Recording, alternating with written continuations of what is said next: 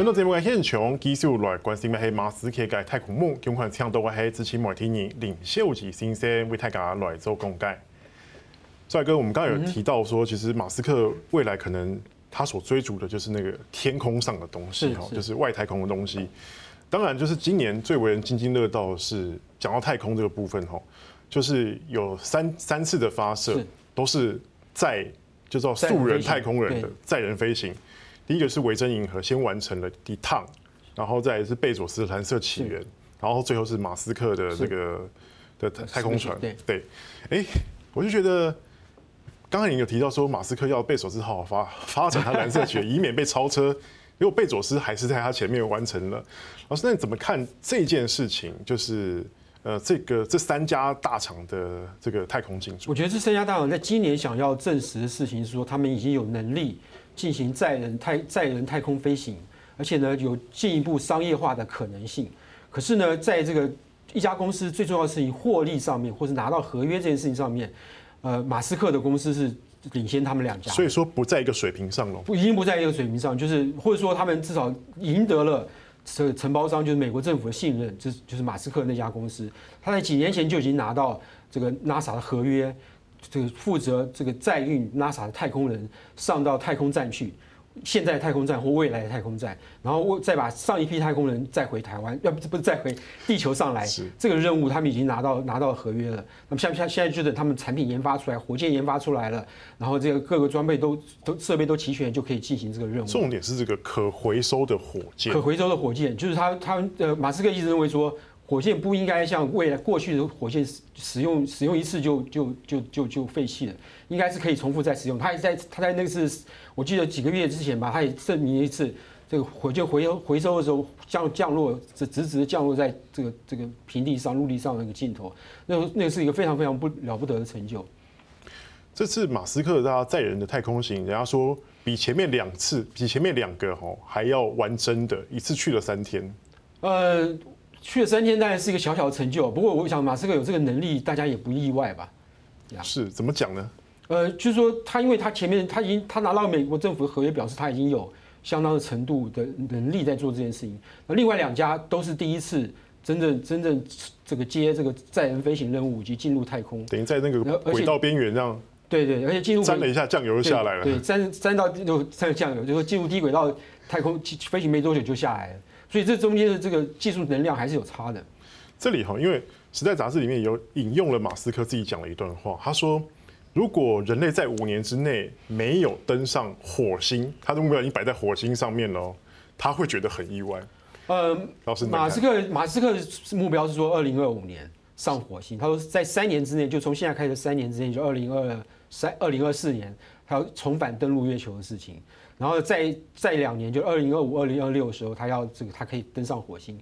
这当然是一个很好的愿景。那不姑且不论说他去火星要干什么，可是马斯克有一个比较，我觉得是一个让人担忧的、让人担忧的记录，就是他对他自己的产品特斯拉那个电动车，他从二零一六年就开始夸口说他的电动车呢是一个全自动驾驶的电动车。什么叫全自动驾驶？在美国法规里面有规定非常清楚的，可是他到现在为止也证明了他做不到。而且特斯拉有一些失事的记录，差不多在美国有十几次失事的记录，造成一个人死亡，十几个人受伤。这些都是因为它电动车电动车这个在自动驾驶的时候判别失失准、判别不不良造成，尤其是致命的致导致人命死亡那一次，是把前面的卡车误认为是一座是一个大象，那个照相机把前面卡车当成是一座大象，就就中就撞过去了。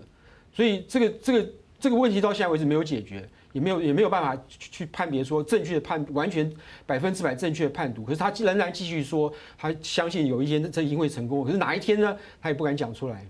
可是依照这样的记录来看的话，也不能否定说他在呃太空商用化这方面的领域先驱者，可以我我可以这样讲吧？呃，当然当然是他他是先驱者没错，可是所有的生意都是有危机，就是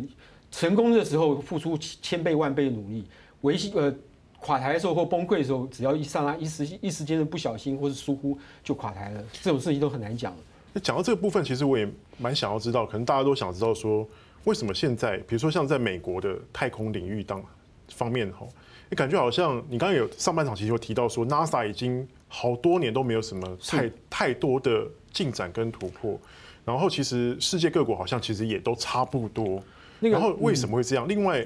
未来这种商用化它会是一个趋势吗？我觉得呃，第一个问题是说，当这个 NASA 自从发进行了太空载人任务到太空到月球去登陆之后，然后后来当然是也进行了几次任务，包括火星的无人飞行、无人这个车子在那边跑那种那些任务之外，基本上呃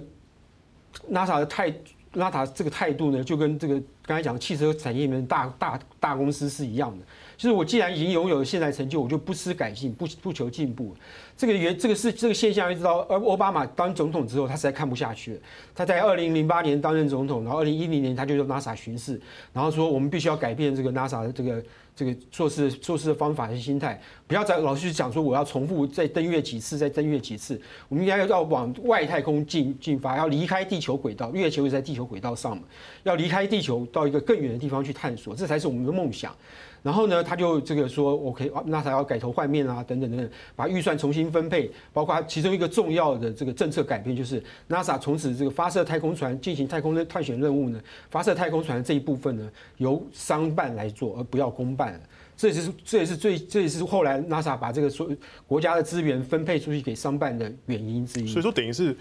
呃，NASA 某一程度来讲，也扶植像是马斯克这样的是是，当然当然当然，对对对，说 NASA 就变成一个在幕后监督的单位，就是我开出个条件来，你要达到我这个太空船的条件、这个飞行的条件等等等，你就拿到合约。如果都达到，我们就竞标，就是这样。那未来 NASA 在这一部分的工作呢，除就是就是说我如果政府有有要派太空人上太空去做的什么任务的时候，我就跟你买买买买票。就我一一个人要多少钱？十万美金多少？二十万美金也好，就是我我付钱给你，你就把我太空人载上去就是了。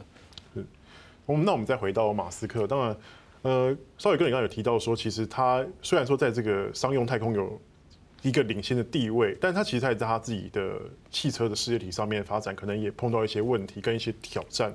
那不免的也会让大家会觉得，还讨论说，其实我们在说这个人成就的时候，也要检视来他的整个。个人或者是他的公司的整个给人的形象，像是特斯拉就会有就种族歧视嘛，还有一些就是性骚扰的问题。对，然后他自己也常常讲很多话，然后也讲错话。对对，对不对？对他，比如说这个就在疫情期间，就 COVID-19 疫情期间，他曾经有一次讲说，这个这个治疗奎宁丸那个药水，就是川普曾也曾经讲过说那个药水可以来杀死那个 COVID-19，就事实证明是不不可能的事情，可是他也讲出来了。我觉得呃。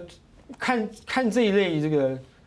天纵英才的人人物好了，呃，看你要看他的哪一面，他一定有一些奇奇怪怪的一些特殊的、特殊的这个习惯，是一般人没有办法接受的。比如说他这个无无地放矢，这是一个这是一个可能性。还曾经骂过这个什么去泰国洞穴救援的那个救生员。那他后来道歉，可道歉之后他马上就嘲笑人家，那个又又被告了。所以这个无地放矢讲话呢，是一个这个常他这个成功人往往。是常常看得到的，有些人隐藏的好，有些人隐藏的不好。那他显然是一个不好不好隐藏，他跟他他跟川普一样，常常喜欢在推特这个乱讲话，甚至这个话呢会影响到他的股价，他也讲出去了。所以那另外一方面，你要看他成就，那么比起来呢，就比他的这个个人这个个人的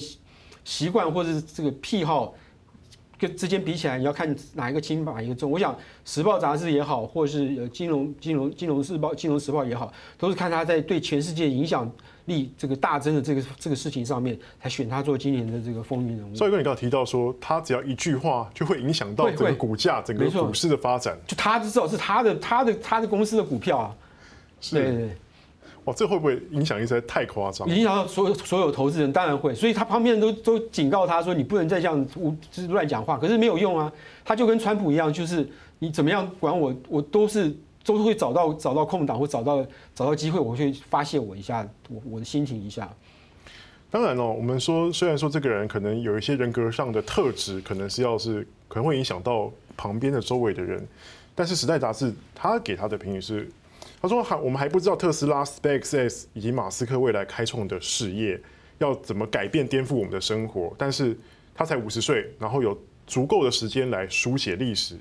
不管你喜欢与否，我们都活在马斯克的世界里面。我觉得他掌握了人类的未来嘛。我觉得这个《时报》杂志为了要推销他这个每年度专题啊，难免能做，他也跟马马斯克一样夸大了一点写法。不过基本上到最后一句之前的评价，我觉得基本上都是正确的。就是说这个他他所他所他永久的科技的技术以及他的愿景，他心愿的确会在相当程度上会影响人类未来的生活。如果他成功的话，